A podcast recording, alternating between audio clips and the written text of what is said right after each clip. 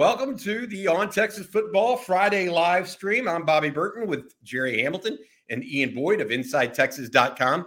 Uh, as we get started here today, it should be a fun uh, afternoon, I hope. Uh, we've got a couple different things we're going to talk about. Uh, got, a, got a visitor coming on campus that uh, Jerry Hamilton broke the story on Wednesday morning. He's got some more updated information on Warren Roberson, the defensive back out of Red Oak. Uh, Ian is going to talk a little bit about what was uh, talked about in the humidor uh, earlier today on Inside Texas about Texas possibly uh, using uh, a 4-2-5 defense because of Jure Bledsoe and some other stuff that they've used in the past. But we'll go into that a little bit. Uh, and then also we're going to talk a little bit about Jalen Catalon as well as Gavin Holmes, the two transfers. And last but not least, we have our tr- weekly trivia challenge. Uh, and I promise it is going to be a good one because I stumped my two guests with it uh, prior to that. Uh, and that will be for Last Stand Hats, uh, one of our uh, our trivia challenge um, sponsor. Uh, and you will get a free a free hat if you guess it right. If you're the first person to guess it right from Last Stand Hats. All right, I want to say first of all, thank you to our sponsor, Andy Ludicky. if you are looking to diversify, you may be someone like me that has their hands in multiple businesses or projects. Well, Andy can help you diversify your businesses and find ones that will fit your time allotment and financial goals. Call him or email him to learn more. He's got a really cool process. I did it. Andy at myperfectfranchise.net. Uh, we appreciate Andy. He's been a longtime sponsor of On Texas Football. Uh, let's start with Warren Roberson. Jerry, I'm going to go straight to you, bud. What's the latest on the safety out of Red Oak? Yeah, it's interesting. Um, he, I talked to him. I, I, don't even know when I posted the little update, but it hadn't been that long ago. He told me he's coming in. He gets into Austin about 5:30 uh, this evening. It's just going to be him. Then a family member's coming down tomorrow. Uh, we we broke this in the recruiting part of the Humidor this morning. He was actually on campus at USC last weekend on an unofficial. Everybody kept that hush hush because Warren's not a big social media guy. Um, so that was kept really hush hush. He'd already made an official visit to USC in June before he committed to TCU October 31st. Uh, Lincoln Riley was at Red Oak High School yesterday, Thursday. Um, Texas, uh, uh Sarkisian was by January 17th. Him and Blake Gideon did it in home, I believe, that evening. Arizona State was trying to get him on campus, was trying to get him to split the official visit weekend. Rashad Samples, Brian Carrington had been by there a couple of times. Uh, but Warren told me just about an hour ago, I guess it was, that it's just going to be Texas this weekend. He's headed down Friday. So that means Texas really does get the final word with the on three consensus four star safety. Uh, and look, a lot of people on Inside Texas have asked, well, is it a good take if Texas takes him? Uh, seeing as they there's really good DBs in 24. I, am a big Warren Roberson fan now. I love safeties with wide receiver ball skills, and I don't think Texas has enough of those guys that are six foot, 190, 195 pounds. Huge fan of Warren Roberson. I think he's a take in any class. I'm glad to see Texas made this move to get him on campus. Now we'll see if they can close him out. Uh, Texas has the number three recruiting class. Even if they get Warren Roberson, they would stay at the number three recruiting class. The only way Texas has a chance to finish two is if Deuce Robinson were to kind of shock people and not go to Georgia uh, and go to Texas on signing day, which we don't think is going to happen, but Texas is still giving it a go. Yep, uh, guys, get your questions in uh, here, uh, not only for uh, myself and Jerry, but also Ian Boyd. Uh, Jerry, one more thing about uh, Warren Roberson. he is more of a safety, and he, he also has a little pop to him. Now, he's committed to TCU, but USC is also in there as well. Is TCU, I know he's committed to TCU, but are the Horn Frogs even a factor right now in this recruitment? I think they're a factor. Look, the, the reason why I was told he did not sign with TCU is TCU made they got a three, I think three defensive backs the week of leading up to signing day. And, and I and I don't think Warren knew about all those guys that were going to be jumping in. Uh, a couple of JUCO corners, another safety, and and I think he just kind of backed off that and said, "Hold on now." Um, and that's not a kid that's scared of competition, but I just think it was like, okay, I didn't know this was going to happen. And so he backed off. Texas actually called uh, the Red Oak staff in mid December. Um, at that point in time, it looked like Warren was going to sign with uh, TCU, uh, or it was, I guess it was around December 10th. It looked like he was going to sign with TCU. So Texas really didn't do anything with this until I think they heard, okay, it's not a lock that Warren's going to sign with TCU in February. So if that tells you anything, USC would not have worked to get him on campus for an unofficial, and Texas would not be bringing him in if both those schools thought this kid was signing with TCU next week. He might still, but I think there's a great chance for Texas uh, to flip him this weekend. Uh, talking with Jerry Hamilton and Ian Boyd of InsideTexas.com. Uh, Ian, welcome back. You you had a couple weeks off. You were dealing with some uh, personal uh, matters, and and uh, hope everything's uh, going well in that regard. Let's talk a little bit about. I thought you wrote a really interesting article yesterday morning about Texas potentially going to a flyover type of defense, which is a three-three-five. But in the humidor today, Eric Nahlin and Justin Wells, as well as Jerry Hamilton, putting out there, it sounds like Texas is going to stay in that four-two-five because we've heard a lot of positive remarks about not only Jere Bledsoe and his development, but also Ethan Burke uh, as well as J'Mond Tapp. What what is your take on where Texas is headed with this defense right now, Ian? Well, they could actually do both. Um, I think probably this is not very well known, but Gary Patterson had a flyover package at TCU. His was a little more of a three-two-six than a than a three-three-five. The overhang player was a defensive back rather than a than a linebacker. Texas used it. They used the Gary. They used a hybrid a hybrid PK Gary Patterson version against Texas Tech, and uh, it did not work very well. Uh, the players didn't look like they'd really mastered it. Some of the some of the fits were a little bit off, and then they just kind of scrapped it. But if Gary Patterson is around, I wouldn't be shocked if they went back to it. He used it repeatedly against Oklahoma.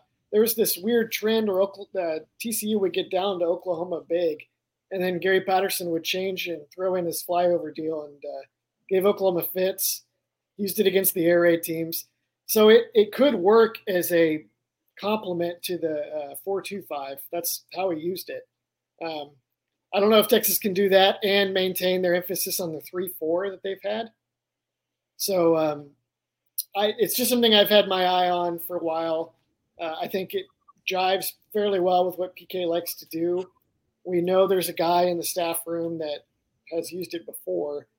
And um, it would really be a, a, good way to make the most of Jalen Catalon because when he was all SEC in 2019, he was playing a position that only exists in the flyover, which is that middle safety spot. Let me ask you this, and, and this just got me thinking as you talk about. I do want to talk about Catalon, Gavin Holmes, the other transfer, but what was the change, fundamental change for you, uh, Ian, in what we saw versus say a Oklahoma State and a TCU game from the defense Texas defensive perspective? What were the fundamental changes? Hmm. I well, one thing is against TCU, they didn't have like two or three starters go down. Um, that has to be factored in.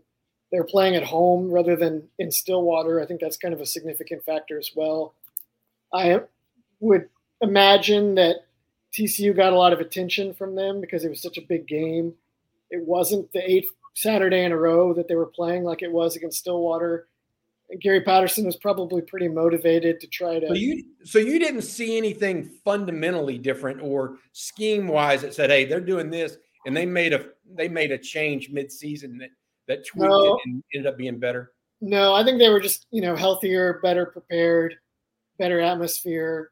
I, I think those are the main factors, and not. Um, okay, uh, you, you, talk about you talk about uh, Jalen Catalon and, and uh, Gavin Holmes a little bit, and what they what you think they're going to mean to this defense. You you talked about Catalon uh, and his uh, ability as a middle safety. How does he mesh with someone like Jerrin Thompson uh, in your in your mind? I think Jerrin Thompson is pretty flexible. It sounds like they would have liked to have played him as the field safety last year, which is where he played in 2020. And they moved him to the boundary because Anthony Cook was maybe a little smaller and a little less comfortable hanging around the box that much. And so they they gave Jerrin Thompson that assignment. I think moving him back to the wider side of the field will be totally fine. He's I think he ran like a four six in high school. He's got the speed. He's got the range. Um, he's smart. He's probably the smartest most dependable leader they have in the secondary for directing traffic. So I, I think sliding him over into Cook's position is a natural fit for him. Catalon is the guy that you want in the in the heat of the action. He's the guy that you want to be nearer to the box. There's the injury concerns, obviously. He's gotten beat up playing that way, but that's how he plays. That's what that's what makes him great. Is his ability to be a sort of like a you know mini Bob Sanders kind of guy that can knife into the action and and make plays on the ball on on uh, intermediate passes and things like that. So Jerry, I, I, oh, go ahead. I, I, think he'd be great in the role Jerrin Thompson played last year, and I think Jerrin Thompson can be great in the role Anthony Cook played. Interesting. I, we'll see if they flip flop him a little bit this year. That or in this offseason, that'll be something to watch. Jerry, uh, tying into you, you saw uh, Jalen Catalon a bunch of times in high school. Uh, followed his recruitment. Uh, what do you think he brings to the Texas secondary that maybe is absent at this point? Well, I, I think it's a different level of toughness and playmaking. Um, and, and look, he makes plays on the ball and coverage too. He's a guy with what five, six interceptions. When he was healthy, I think he had five, uh, six in those two years. Um, so he's not just a. I just think he's such a good all around player. I mean, he's a freshman All American. The same thing Kelvin Banks was, to, to, be clear. That's how good this guy was um, as a freshman. So, look, I, I'll, I'll, I would argue this: if he's healthy and playing fast, he's probably the best player on the defense. I think that's how good he is. I think that's. I mean, better than Jaylan Ford, who's. I mean, that's look in the Big Twelve. In the Big Twelve, probably, uh, especially if he, especially if he changes the, what you can do defensively, um, and he can, and, and he enables people to, and he enables the staff to move guys into better positions, maybe the best positions for the other guys to succeed. But I think he's going to be in position to make so many plays if he's healthy. Um, eh, we've just seen it before. I mean, I would say his freshman year at Arkansas was better than Jaylan Ford's year last year at Texas. I mean, this guy was a. There aren't many guys that are all SEC as freshmen at that position. I mean, that's a big ask for a kid. Uh, so I, I, I would argue that he's the best player on their defense if he's healthy.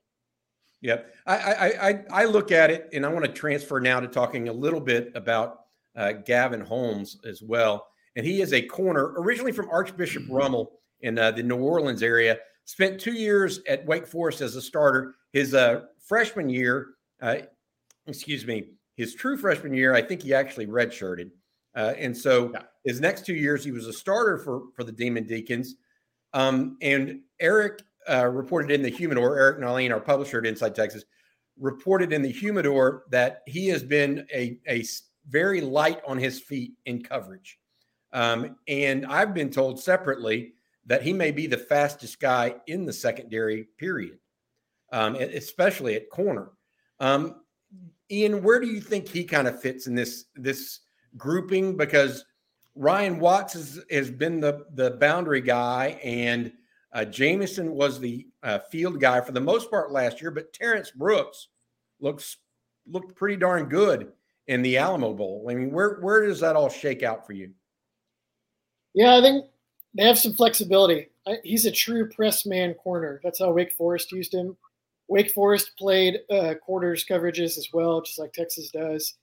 But um, his role in them was generally just you know line up outside on the left side whoever the receiver is there, press him up, and uh, good luck out there.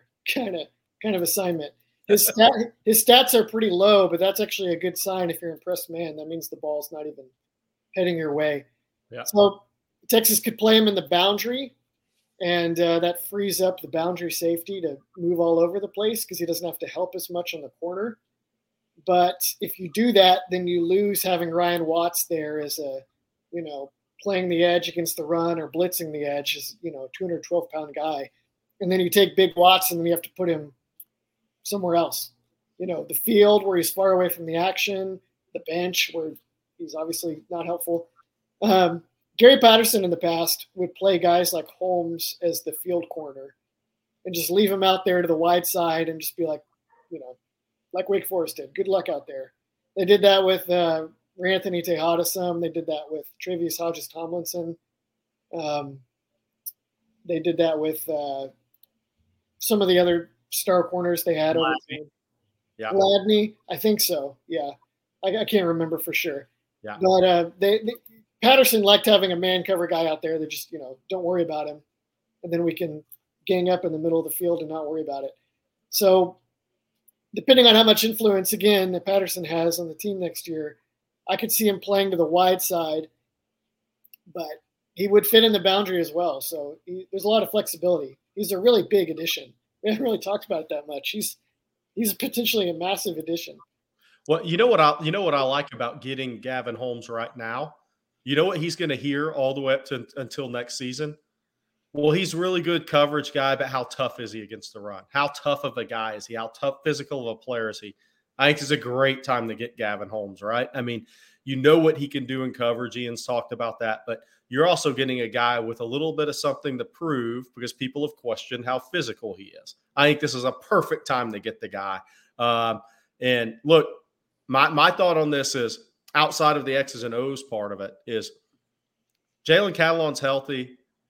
Um, Catalon and Holmes makes Texas a hell of a lot better next year. I, I just don't think there's any question about that. Um, and I think that makes Jerrin Thompson better for some of the reasons Ian said. It makes Jahdae Barron can, it, probably more of a playmaker. I, I, just think this these two additions are huge um, and not just what they bring, but how much it's going to help the other guys in the secondary. And Jerry, not just that, not just that, but how about the the tolls you don't have to pay bringing new young guys along that haven't played before? Uh, this is what we saw with like Kansas State and TCU last year. They plugged in transfers that had starting experience at their other schools, and they had these massively experienced older secondaries that made all the difference in, in winning game after game in the Big 12. I, I, I would be remiss if I did not mention this. Uh, when you talked about uh, Gavin Holmes, Jerry, and mentioned that he was labeled soft by some, uh, but he had all this speed and he had the length. I can't help but remember a guy like Michael Huff, who had the same kind of problems early in his career and tags early in his career. And of course, Huff remains on staff, uh, the Texas staff right now. So uh, that's an interesting one to me. A um, couple other things I want to go over. We mentioned uh, I want to talk defensive end today with Ian. Uh, Texas also has a big basketball game tomorrow night. Huge, uh, huge. Rodney Terry uh, goes on the road in the Longhorns. Go on the road to Knoxville to play the University of Tennessee and uh, Rick Barnes' club. It's a big, big game for Tennessee. Jerry, where, what are you thinking in that game tomorrow night for Texas? Look, I mean, Tennessee's going to be favored because it's a home game. Uh, both schools, I believe, are 17 and 3. Uh, one thing about Tennessee, and, and I'm not sitting here predicting a Texas win. I'm predicting a Tennessee win close because it's a road game. Um, they haven't played a ranked team in a while. If you look at their schedule, they have not played Alabama. They have not played the toughest teams in the SEC. So people talk about, well, Texas hadn't faced the hard part of their schedule in conference. Neither is Tennessee. Now they're beating everybody they should. They beat Georgia by 29 the other night, who's decent, 13 and 7, 3 and 4. Um, I think the Big 12 is a better conference than the SEC uh, as a whole. I'm talking the whole conference. Um, and, and I think this is going to be Tennessee's first game against, if you consider Kentucky's like playing a ranked team talent wise, but they're not ranked. Uh, so this will be technically the first ranked team Tennessee has played in a while. And the toughest team, the most talented team they've played was Kentucky, and they lost that game in in Knoxville. So I'm not sitting here saying Texas is going to win. That crowd's going to be jacked up, right? I mean, it's a 5 p.m. college game day is going to be there tomorrow. I mean, so it's a big time college basketball atmosphere, and it's why kids come to Texas, honestly. Uh, but I think Texas, look, for me, it's the same on the road with Texas. You know their strengths and you know their weaknesses. And the one area that people thought was a weakness really hasn't been rim protection, rebounding the ball. Now Tennessee's got some unathletic big guys who could just win, beat you up on the boards, and Rick Barnes loves those teams. But Rick Barnes plays small a lot too uh, with this group, uh, so those bigs don't necessarily play heavy minutes. Uh, but it always comes down to on the road with this Texas team. You got to look at what a team's makeup is and what they can do to maximize their ability. And this for this team, they've really they're shooting 82% from the foul line in conference play. It's going to be a physical game against Rick Barnes, so you got to get to the free throw line and you got to make them. Uh, you got to make them late. But if Texas goes and shoots a 35, 37% from three tomorrow, that's going to be a good sign in this game because Tennessee really defends well. Uh, they really defend the three point line well. So if Texas shoots it well tomorrow and they convert at the free throw line, I think they got a really good chance to uh, pull a victory out. And this is look, this is a huge game for Texas now because if you win it, it really sets up a tough back into your schedule and conference play. This is one a road win against the top five ranked team, number two in all your power indexes uh, it, it's a it bumps you up a seed come NCAA tournament time, and it can really give you that added confidence if you win this game. And the stretch coming up after that's not easy. I mean, I would take two and two the next four and walk away right now. Uh, but this is an opportunity for a very experienced team to go on the road and kind of answer some questions nationally right now. Uh, this is going to be what's going to be talked about on college game day. Well, Texas without Chris Beard, Rodney Terry, enter. There, so many things are set up. If Texas goes out and wins the game, they get to check a big box for this group. Jerry, prior to coming on this uh, this uh, broadcast, uh, you, me, and Ian were talking. What is Rodney Terry's record as a head coach at Texas right now? I believe he's ten and two. That's pretty strong. I mean, they're seventeen and three overall. Yeah. Uh, a lot of the early schedule were cupcakes. I mean, you know, you you can say what you want, but he's doing a pretty darn good job right now. And, and the more he wins games like tomorrow night and keeps them in, in Big 12 play at the top of the heap, which is where they're at right now, the more likely he gets that job uh, and keeps recruits like Ronald Holland and AJ Johnson going, as well as some of the guys already on campus at, at, right now. I, have said this. Uh, if, if Texas gets 11 and 7, 12 and 6 in this conference, which probably means you win 23 games, 22, 23 regular season games. You maintained a top 15 ranking. You probably a three seed team, maybe the first four seed team. He's done a lot. I don't care how many super seniors you have. I how many times can you recall this situation happening during a basketball season at the college level? It's not very often that kids have to go through what they've gone through. Uh, if he does that, then the question comes down to does he have to win one game or two games in the tournament? But does he have to make a Sweet 16 run? Or if he wins a game, is that enough considering he was really key in all these kids coming to Texas? I mean, like you said, Ron Holland and AJ Johnson. I mean, he's got te- he had Texas right there on some other guys and I think they were about to, he was helping uh, big time that they're about to win some recruitments. He had Texas right there with Trey Johnson when all this went down number one player in the country. It was not a foregone conclusion Trey Johnson was going to Baylor. That I can tell you without telling you more on this that I can't say. But um, at what point has he done enough? And to where a former Texas player said steals the job. I think that's a pretty good way to put it. I'd say earn it, steal it, whichever way you want, because he said steal the job because so many people want this job that hasn't been talked about right now. All right. Uh, with that, Matt, I need to talk to our producer here. Matt, uh, go ahead and put up the last stand hats we're going to do our trivia question since it's a big game on Saturday. Uh, uh, we are going to have our weekly trivia question. So if you get this right, the first person to mention the correct answer in the comments uh, will get a free hat from Last Stand Hats. Uh, we are the trivia challenge is sponsored by laststandhats.com. You can go there, use the pre- promo code Bobby10 for 10% off your entire purchase. So Bobby10 for 10% off your entire purchase at laststandhats.com. Okay, here it is.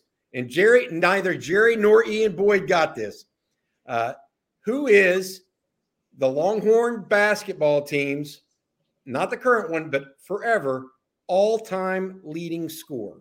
Who is Texas basketball's all time leading scorer?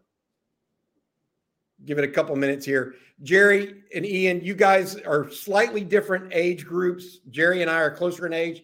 Ian, you grew up in the in the two. You were at, at Texas, I think, in the late '90s, 2000s. Who were you thinking might win this? Oh, you're gonna make. I gave an embarrassing answer. I uh, I was just trying to think of guys that had started enough years to get up there. So I guess Chris Mihm, which uh, nobody guessed Chris Mihm because it's not it's not at all correct. Jerry, what about you, bud? Yeah, I mean, I was thinking, I was thinking, kind of way back, you know, when when guys stayed all four years and were dominant players in the program. Um, So I missed it on that uh, uh, accord. I don't want to say who I said. I don't want to take anybody's guesses away. well, we've got a winner and it's Brandon Offerman. There you go. Congratulations, Brandon. It's T- Terrence Rencher. Uh, Matt, will you put up those uh, stats from uh, UT's all-time leading scores just so people can get a look? Uh, it's very interesting to me. Terrence Rencher finishes first.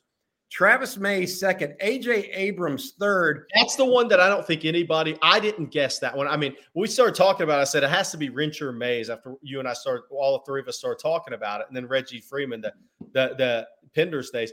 I don't. I'm not sure how many people would have thought AJ Abrams was third. All he did was shoot threes. they add up. yeah, they do add up. But here, here's what was interesting: three out of the top four, somewhat unsurprisingly, came during the Tom Penders era.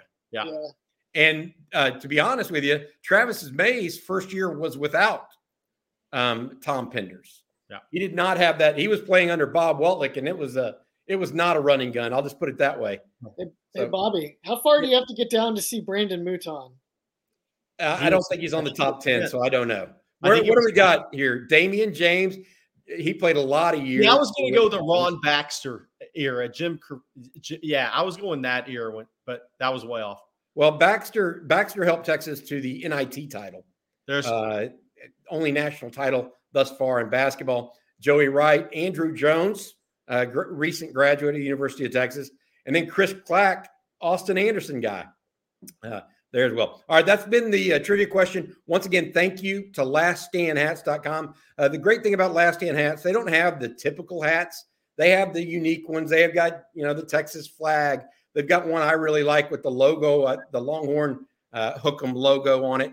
Uh, go check it out and use the promo code Bobby10 for 10% off. Uh, all right, Ian, back to you a little bit and talking. real quick, I just looked it up. Mouton scored 1,582. So he's 11th. Yeah, he might be 11th. Yeah. But I didn't guess him either. So I don't know. hey, and let's blame TJ Ford. If TJ would have stayed one more season, Mouton would have been about 2,000 probably. yeah. Those are easy buckets. Hey, um, question for uh, you, you Ian. Uh, explain what Eric uh, Nahlin was getting into uh, today in today's Humidor, talking about Jere Bledsoe and J'Mond Tapp and Barryn Sorrell, Justice Finkley, and uh, Ethan Burke, and how all of those guys mix and match, and and what what what that whole discussion was really about. Because I think it's it'll be interesting if you can articulate it better than I can, because I'm having problems with it. Go for it. Yeah.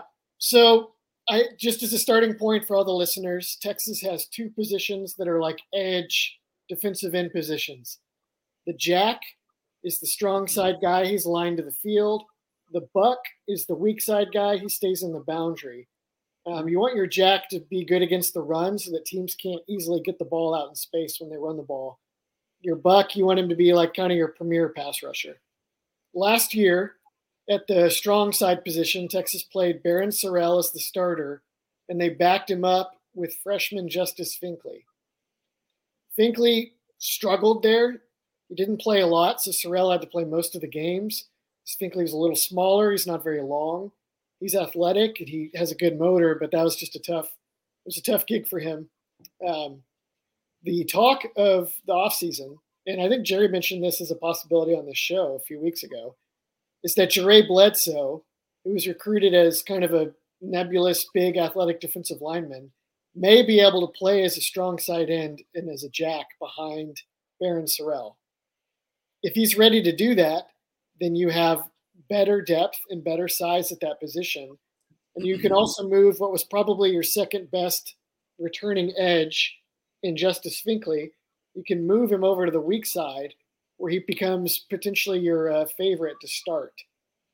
And so instead of relying on a big leap from J'Mond Tapp or Ethan Burke to go from barely playing to starting at this premier pass rushing position, if Bledsoe emerges enough, they could get Finkley comfortable over there. And I think the leap for Finkley from being a to, to being a worthy starting buck is smaller than it would be for uh, Tapp or Burke, if this makes sense. So basically, just they're they're filling out the depth chart. They're they're filling out the two deep in a way that may that may work pretty well where they can actually get better and deeper at edge next season without having to thrust a super unprepared young guy in there. Because Finkley, he, he got a fair number of snaps last year, so it's just not as big of a leap for him. Right. It's almost like he he was being groomed, right, to, to be one of the guys. But you're saying he's flipping sides now. He's yeah. going to play the the weak weak sides. The the buck side is what you're talking about. Traditional weak side, right? Yeah, weak side is great. I think yep. that that's a good way to understand it. So, so we we all think Vocic's going to play strong. Eventually. Yeah. Yeah. I don't know about next year, right? But yeah. I think eventually he's a great. He's a People got to realize. I mean, these these guys. I mean, as good as a Bledsoe and athletic as he is, and Justice Finkley even, as good as they are coming in physically, I mean, the standing up in the run game at the college level is just fundamentally different than anything they've seen in in, in high school football. Jerry, we talked a lot about Jere Bledsoe just just now, 6'4", 255, right?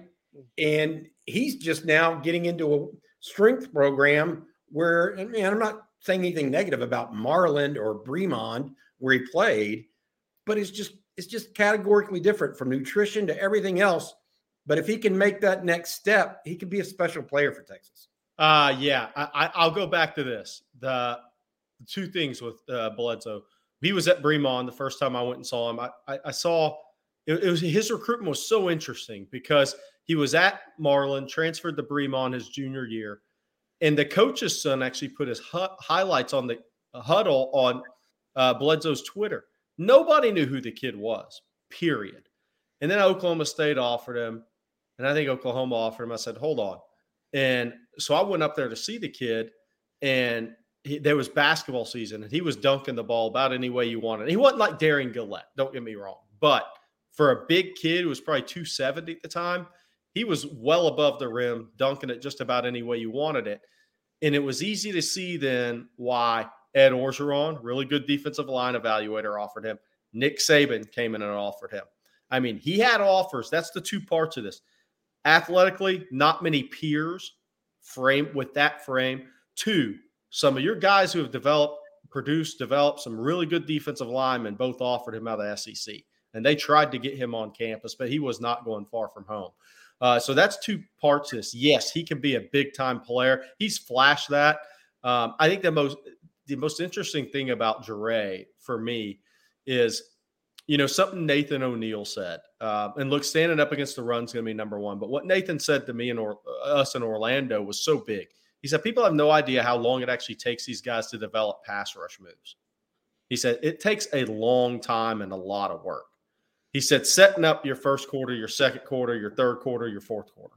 He said, and actually understanding how to be a pass rusher and setting up your game, having a plan and, and, and, executing your plan. It's not just going out there and rushing the passer. So that's how far Jere has. His best football so far in front of him. I don't think any of us even can comprehend how far out in front of him it is. It's probably at the NFL level if he makes it. It reminds me athletically, Jerry, um, at almost at the same age of a he's a more athletic Hassan Ridgeway. Yeah, who just kept always had a ton of potential and just kept growing until he became. I think his last year at Texas, a really good football player, and he's been in the NFL for quite some time now. And he reminds me of LaBryan Ray, who we had in the Under Armour game, frame wise. And LaBryan Ray, I believe, is in the NFL now. He was drafted out of Alabama, but it took LaBryan Ray, even though he's ranked top 50 in the country, it took him a little while for that to kind of show at Alabama. Of course, he was playing against behind first and second round picks, but it still takes time to develop. I want to say something uh, real quick. Thank you to uh, Jerry Hamilton and Ian Boyd uh, joining me here on on Texas Football live stream on Friday. Uh, each and every Friday, we're here at one o'clock. Uh, it is sponsored by uh, Andy Ludicky of MyPerfectFranchise.net. If you're looking for a new start to the new year, give Andy Ludicky a, a shout at Andy at MyPerfectFranchise.net. Uh, he has a process whereby he fits you up with a business if you're interested in trying to own your own business uh, that will work for you. He gives you an, uh, basically an interview, uh, takes you through this step by step process of seeing what fits your goals, both financially and time wise, and is able to really put something together for you It's got a, it's a cool process. I did it myself. Andy at myperfectfranchise.net. Um, going on a little bit further about what we've talked about, uh, Ian and Jerry, I, I'm just thinking here of really, we, we've talked also about Warren Roberson and be, in these guys that they're bringing in. The only other safety prospect they brought in, other than Jalen Catalon, is Derek Williams, and Derek Williams is not a uh, is not an early enrollee. Warren Roberson would not be an early enrollee. The other only other cornerback uh, besides uh, Gavin Holmes they brought in is Malik Muhammad, who's on campus, who's already on campus. My point in saying all of this is, what does that too deep look like for Texas right now in your eyes? If you're including guys like Williams and even potentially Roberson, I mean, where's BJ Allen in all this? Where's Austin Jordan? Jaylon Guilbeau, who's out for the spring. Yeah, that's another good. That I almost think he's the backup nickel, right? Is that the that the the the thinking along that, those lines? I if I took a stab at the two deep right now, I would probably go um, boundary, Catalon, and then Taaffe. Free safety, Jerrin, and then Kitan Crawford. And then there's young guys that could potentially spoil the, the order I just laid out, but I think that, that would be the chalk heading in. And then star would be, uh, you know, with Guilbeau out, maybe they should get Brooks there. A look there now, especially with the depth they have at corner. Whoever they think the least likely corner is of uh, Muhammad, um, Brooks, and Jordan should be the backup nickel. I would think in in in spring camp because Guilbeau's not there. I, I kind of see Jordan getting a look there, but that's just me. I, I think Brooks is I, Muhammad's definitely not moving off a corner for me. No chance. Interesting. All right. Uh, we'll get it going. We're going to be taking everybody's questions here. Uh, so please, if you have any questions coming in, uh, like we always do, we, first 15, 30 minutes on a Friday, we always try to talk about uh, things that we need to talk about. Chris Jackson, we haven't talked about that yet. He's the new wide receivers uh, coach for the Longhorns. Uh, the Longhorns added a new offensive analyst, by the way, Jerry. Uh, we need to talk about that. Uh, you know him a little bit from his time, I think, uh, around the, the state of Texas high school ranks. Uh, and then also, you know, just anything and everything you guys want to talk with, including recruiting. So, Jerry, I'm going to start with this for you from John Adams. Which is of greater importance in Duce Robinson's recruitment? Duce is the tight end prospect, nation's number one prospect out of Phoenix, the Phoenix area. What's just more important, the ability to play baseball and football simultaneously or NIL? If it's the former, then Texas is the choice without question. What are your thoughts? Yeah, I just I, I don't think it's that easy as from an NIL perspective. I think he's a five star prospect. He, he he's going to do fine wherever he goes. Um, I, I think it's it comes down to probably football one A, baseball one B, and uh, as the kid told me uh, in Orlando at Under Armour check in, it's, you know, this, he's going to be most comfortable with who marries those two together the best. And, but that doesn't mean if he goes to Georgia that Texas didn't do a great job with that um, or even marry that together better. Uh, look, Georgia is a, for a tight end. I mean, it's hard to beat them. I mean, they're the best program in college football, and they have the they have the first team All American tight end. They have two guys who are going to be projected to be first round picks next year at tight end. Two, Darnell Washington, even though he's more of the inline guy, but they're going to have two first round picks at tight end next year. That's a tough argument for anybody right now when the best program in the country has two first rounders at tight end. Um, so, the whole key here with this recruitment, if he shows up in, at Georgia's campus this weekend, good luck to USC or Texas. If I, they, they use Brock Bowers like a receiver, basically. They right. Got, they got that guy getting reverses and stuff. Yeah. Sark, Sark is going to want him ideally to learn pass protection and run blocking. Uh, it, it, would be a better sell for him in terms of developing for the NFL, but it's a pretty bad sell if you got to play baseball too. Here, you know, one thing I, I think that people don't always keep in mind too. There's still the opportunity he could he could play uh, college football and pro baseball. Right. That that still actually does work for for some oh. guys and some teams willing uh, to go that uh, piece. Uh, here's a question for well, Ian may, not, Ian may not know this if he hadn't been on the show and we talked about this. So Ian, he is he's not even playing high school baseball this year. He's just doing all the draft uh, workouts for draft for for the scouts. Um, so he's not even playing high school baseball. It's all MLB driven. Now there could be a number of reasons for that, but that is the plan right now. Uh, this next piece, guys, is Doesn't talking. he excite me? I know he's talented, but that's not what I want to hear from my tight end. I totally agree. By the way, totally agree. Hey, you get talent on campus and figure out where they really belong. Yeah. Yeah. You're not going to turn down Ricky Williams because he wanted to play pro baseball. Right. I mean, let's let's figure out where he really belongs. All right. Um, this is from Matt Schroeder, and I think it has to do more. This is more a question uh, Right. about Warren Roberson. I think because he's ranked in the 270s or 280s, something like that, 260s. Uh, with most people signing during December, if you are say around recruit number 250, would you drive up your price NIL by waiting until February? My thought process is on that is no, and I'll tell you why. It your NIL price if you're 250 to 300 is not. I mean, look, that's for the top 50 to 100 guys in the country for the most part to really get aggressive.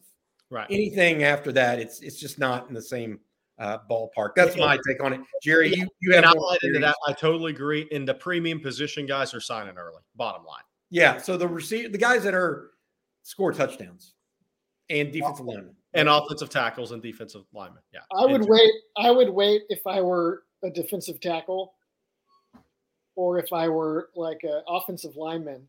Because how many? Because you don't want to restrict your choices, right? That's the big risk. Is you take some of the big money programs off the table.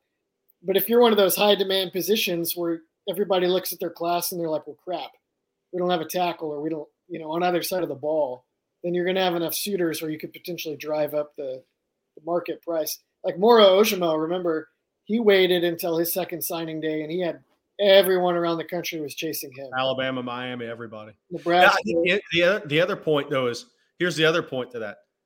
Over about half these classes now are early enrollees, or sometimes more. So if you look at Texas, uh, the 14 guys they have ear- early, it's all it's a lot of it's premium position guys um, coming in early. So I think we've reached the point where, and that factors in the NIL. The earlier you get on campus, the earlier you start collecting. yeah. But if you're like a if you're like a three star, Right. you're not going to have the big initial. Yeah. deal. Yeah. So, no question. All right, uh, Jerry, uh, question for you. Uh, I'm going to need a Ron Holland update for my sanity. This from Brazar 10. uh, look, Ron Holland, I was at Duncanville, I can't remember, three weeks ago at this point, is all running together. I talked to multiple people in that basketball gym, and they all said Ron wants to be at Texas. It's just got to work out. Um, does that mean Rodney Terry's the head coach, or if the if a, another head coach is hired Rodney Terry's the associate head coach, if he would stay in that role? I think either way that works. Um, I think the tough part with the tech with Texas now i basketball is when all this went down, there was chatter. Well, Rodney be, could be stay on as the associate head coach with whoever's hired, and everything will be fine. Rodney's earning a Power Five basketball job right now. He is not going to turn down some two and a half, three million dollar a year job to stay on as associate head coach at Texas. Actually, if he did, I would shake him. Honestly, I would say, "What are we doing here? You can't do this. You've earned a, a, nice paycheck and a great opportunity uh, that you worked 30 years in this business to have at Fresno State and UTEP. He's going to have that opportunity now. So, uh, and I'm not saying for sure a Power Five, but a really good mid major. I mean, he's all he's fast tracking himself uh, right now with how Texas has played and the way he's handled all this. Um, because that's a tough uh, position too. So as far as Ron Holland, Ron wants to be at Texas. We're just gonna have to wait and see what happens. His family wanted him close. Nothing has changed. Um, the one thing I was told in in- at Duncanville that day was Ron didn't really like Fayetteville. So anybody just thinking, oh, he's automatically going to go to Arkansas, I'm not sure that's the case. Ron wants to be at Texas for a lot of reasons, and we'll see uh, how it works out. But that's that's the best I can give Texas fans right now. And the family's always wanted them close. They want them at Texas. Now we're gonna have to see where everything kind of works its way, works out here in the next two or three months. All right, this is both for you and uh, Ian, Jerry. uh, from David Williams. Most reports have stated Jelani McDonald, the Waco Connally uh, do it all guy, was recruited to play linebacker. But as good as his coverage skills are, as well as his superior athleticism, I think he should be competing at safety. What do you two guys think? Ian, you want to go first? I have not I have not seen a lot of him in coverage. I know that he was playing like man or something at the camp. So I, I haven't seen enough of that to comment on. I, I guess I'd be curious to see that. And then maybe star, which is kind of like a safety position, could be in the in the realm of possibilities if he's uh if you really can hang out there. Look, look, yeah. The way I look at it is stars the option um, before linebacker. But here's where I where I'm going to be fascinated with this class is Jelani McDonald and Derek Williams aren't dissimilar. But and I say that because, and I'm not saying Jelani's going to stay at safety. There's a point when I or, or play safety. There's a point where I'm going with this. Um, the new Iberia staff thinks Derek Williams is going to be 6'3, 215, 220 one day. We've mentioned on the show the mom's six foot, dad six six. He's going to grow. If Jelani McDonald ends up 6'3, 215 and could play star, and Derek Williams ends up 6'3, 215 and as a safety, Texas suddenly has a lot of SEC size and athleticism eh, eh, eh, uh, uh, in the secondary at the safety spot and the star spot. So I'm, I'm fascinated to see how it, it all works out. I, I would say this if Warren Roberson flips to Texas with Warren Roberson, Derek Williams coming in, I mean, it, it's tougher to see Jelani McDonald stay long term at safety for me or in the secondary for me. Um, but he's got he's got a frame to carry 230 pounds in time. But man, if he was 215 and could play star, and Derek Williams 215 and play safety, you suddenly have the look of an SEC uh, defense. Uh, we've got a couple more questions here coming in. Uh, Ian, I want to ask you this: um, of the guys that are the early enrollees at Texas, what are you most looking for uh, right out of the gate here in, in the spring? Is there a guy or two you're wanting to see right away and see really how they they perform out of the gate? Whether or not Anthony Hill can be the starting will linebacker is number one, right? And Jerry is on the same page, I can tell. Um, uh, also, you know, Liona Lefau, how close he is to being at least in the two deep. My sense of their film was that uh, Lefau is actually pretty advanced in coverage, but I think playing a college run game is going to be quite an adjustment for him.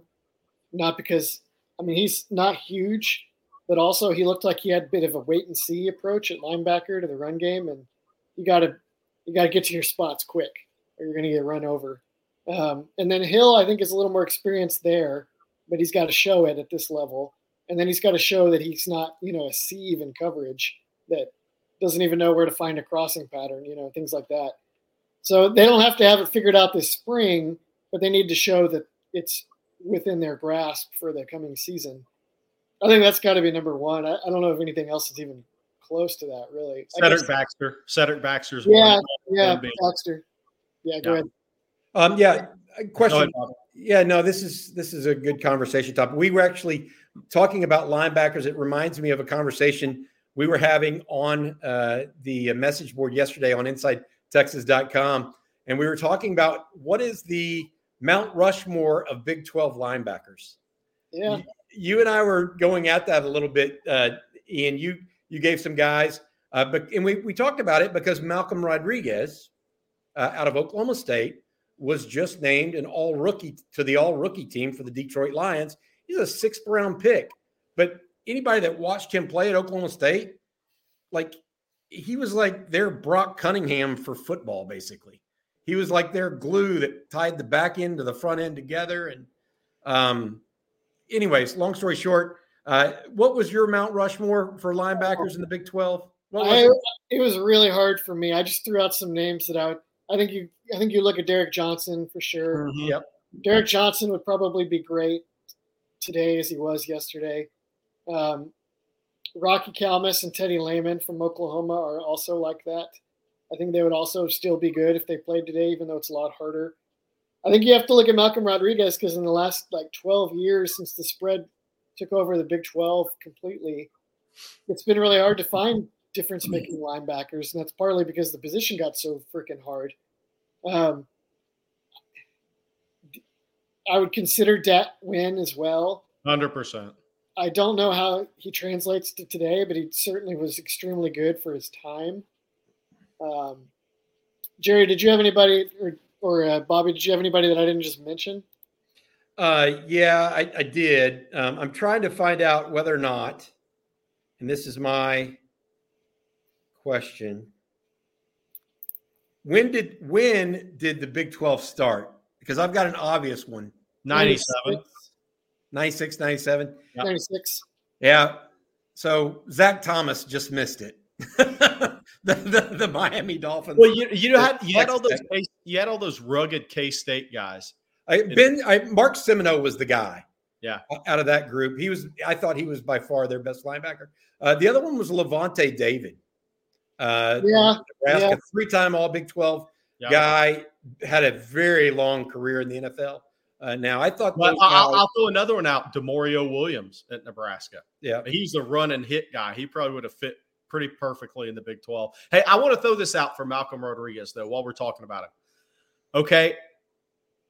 This is how good of a player he actually is a football player 30 and an eight inch arms, very short for a linebacker in the NFL, 5'11, obviously, but he ran 4'5'2, 4'1'3 shuttle, and a seven flat L cone.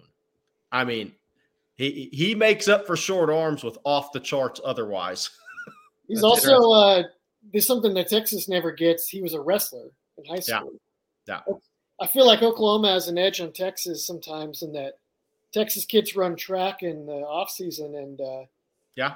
Track makes you a little faster. But there's some football things you get out of wrestling that Texas kids don't have. Uh, yeah, leverage. gonna gonna gonna talk uh, a couple more questions. Taking your questions right now on the live stream uh, with Jerry Hamilton and Ian Boyd. I'm Bobby Burton. Uh, I want to say thank you to Andy Ludicky. Uh, stuck in the corporate rat race with two weeks PTO and no control over the money you can make or your schedule in general. Call Andy. He will take you through a process to help find a business that will fit your skill sets and financial goals. Franchise ownership isn't for everyone, but if you have a desire to take control of your destiny, call Andy or email him at andy at myperfectfranchise.net. Uh, get some more questions here going. Uh, let's start with this one for you, Jerry. Texas still in on Jacoby Lane for signing day number two, the wide receiver out of the Phoenix area. Yeah, I'd be surprised on that. I think he's such a late qualifier academically um, that we'll see. I've not heard that, but I should double check on that, honestly. Okay. Another one for you, Jerry. How many spots do they have left in do they have, excuse me, not left from Mark Leopard? How many spots do they have in the 2024 class? What is the the round number that we're working with today, not necessarily long term? I, I mean, I'm starting at 25. We'll see what happens, right? I mean, it's hard to put a number on this nowadays because the portal, uh, kids transferring in and out. Um, who could go early in the draft at Texas next year? You know, you figured the tight end could be one, right? Uh, if Jonathan Brooks has a 1100, 1200 short yard season, he should probably take a look, long look at it at running back. I mean, so um, obviously, Xavier Worthy's probably off to the NFL after next year if he has a good season, which we need to talk about Chris Jackson in, a second. Uh, so I start at 25, and we'll see what happens from there. All right, let's talk about Chris Jackson. And let's start with you, Ian, because I want to I want to go to you first because uh, you know, Texas receivers, did they improve over the year or was it a more of a function of just not having that third guy? Because Brennan Marion uh, you know, gets some grief from Texas fans because a lot of them felt like Xavier Worthy regressed and nobody else stepped up. Jordan Whittington had a good year um, and was healthy the whole year for the first time. What is your take on the receiver coaching position um, and how Brennan Marion did in hindsight and what you're looking for from Chris Jackson now? Hmm. I think I would blame honestly a lot of it on just how the offense kind of dried up as Quinn Ewers hit the freshman wall, and he had to play games where he didn't get a month to prepare for the opponent. I think that made a big difference. Teams figured out how to confuse him. Uh, a gazillion incompletions. He was just throwing the ball away, didn't know where to go with it, didn't want to turn it over. To his credit, he didn't very often. So uh, I don't know that we got the complete look at what the receivers are capable of. Worthy definitely did not make the most of this season. You kind of wonder if he was like, you know, I got one more year. This guy Neyor is getting all the targets in the offseason. And then at the last minute, you know, he's the guy. And I don't know if he was ready for that. So maybe ding worthy a little bit. You could you could lay some of that at Marion's feet, I suppose. I, I don't know the dynamics of that room. Um, but I, the buck stops with him to some extent. I am interested in that. I was watching the Jaguars in the playoffs, and they have a very spready, progression based passing game, which was a little closer to what Texas looked like in the Alamo Bowl. And so I'm intrigued by his fit with Texas if they're going to go more three or four wide and throw the ball around a lot more and execute, you know, NFL route patterns and, and option routes and things like that. He's, I mean, that's what he's been teaching. So I, I like the fit there for if Texas makes that pivot. Brennan Marion was more of like a option um, option guy, play action guy. They they were actually pretty pro style at Pitt, so I, I don't know that Brennan Marion doesn't know how to to- coach that stuff because they did it effectively at Pitt. But for sure, Jackson is a good fit for if they just want to throw the ball 35 times a game with Quinn Ewers to uh, spread field. That that's what he's been doing with Trevor Lawrence. So you kind of like that fit. Jerry, what your what's your take on that? Yeah, I think. Uh, look, I I spoke with somebody that would absolutely know this morning, as it turns out, um, wasn't because of this, but he thinks the guy's going to do great in the room with kids because he just came out of coaching the NFL. He's done NFL draft prep before he got into coaching. Um, he, he thinks it's a tremendous hire from a teaching, coaching, communication, and I, controlling the room. People make fun of that, but it is part of it. Um, especially when you have a lot of highly recruited guys, um, and I'm not calling them divas, but highly recruited guys that are corners and receivers are similar, right? Um, but I think he's coming in. I, I, said this the other day, Bob, we were talking about. I think Chris Jackson's coming in at the perfect time. Yeah, I mean, this is a really great opportunity for him. He's coming in when Quinn Ewers is a sophomore before Arch Manning takes the field. Xavier Worthy's in his his contract year. Whittington's a senior. Neyor coming off injury. Adonai Mitchell's in his NFL year. Let's be real. If he has a good year, he's gone. Um, Savion Red, Brenen Thompson could make big jumps in year two. Johntay Cook's a talented freshman. Um, and then uh, uh, DeAndre Moore is already on campus. He's coming into a much healthier wide receiver room than any previous coach in Texas has in a while. And he's coming in with a really talented quarterback going into year two with a second round pick at tight end. He's coming in at a great time to look really good. And if he's if he was looking ahead, he's that smart looking ahead. Tip of the hat, man. I, I will say this much: you can talk a lot about Sark, but he's remade the wide receiver room and the quarterback room.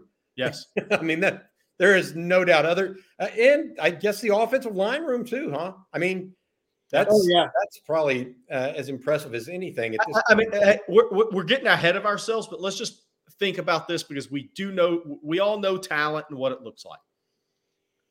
Well, Xavier Worthy's an NFL player. If he can, uh, uh, Xavier Worthy right now is a draft pick. If he elevates his game, he's probably a second round pick. He's not going to be a first round pick because he doesn't track the ball well enough. You didn't know that coming out of high school. He's going to test well. He's going to do all those things. Isaiah Neyor, if he comes back, is probably going to be, be in an NFL camp. Mitchell is going to be in an NFL camp. Johntay Cook's got that ability. Um, and I'm not discounting the other guys, but you start right there. And he's this guy's walking into a program that has four pro level talents at wide receiver. And none of them, Worthy's caught a lot of touchdowns, but I still think he was maybe the biggest disappointment last year on the team.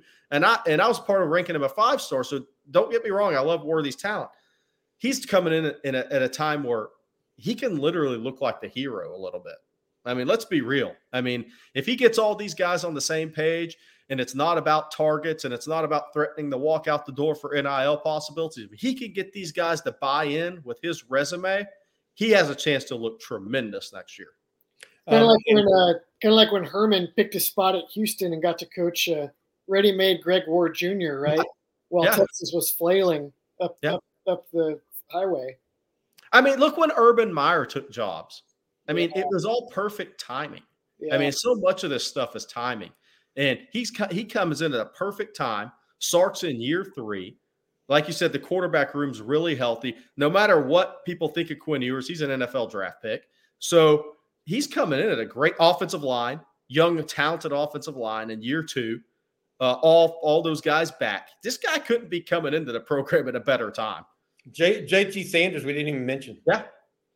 I mean, you know, only thing they lose next year on offense is running back. We've talked yep. about that. And I think they're getting healthy on defense as well with more depth uh, to um, um, upon them. Um, I want to say thank you. That's that's going to be it for today. I want to say thank you to Andy Ludicky, our sponsor at myperfectfranchise.net. Last Stand Hats, they sponsored the Trivia Challenge. It's our second one this year. Uh, thanks those guys. And Brandon Offerman, congratulations for winning that. Terrence Rencher was the correct answer. Uh, for Eric. By the way, by the way, anybody know where Terrence Rencher's at now? Who was paying attention this week? Where is he at now? Assistant coach at Oklahoma State. Is he really? Mm-hmm. I mean, I, um, I, well, that's the other thing about the Texas Tennessee game before we go. Rick Barnes, head coach, Rodney Terry Ogden were all on his bench at Texas as assistant coaches.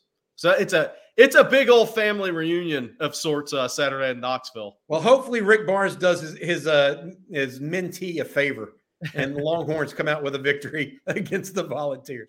All right, for Ian, Jerry, I'm Bobby Burton. This has been Friday's live stream. Thanks, guys. Hook 'em.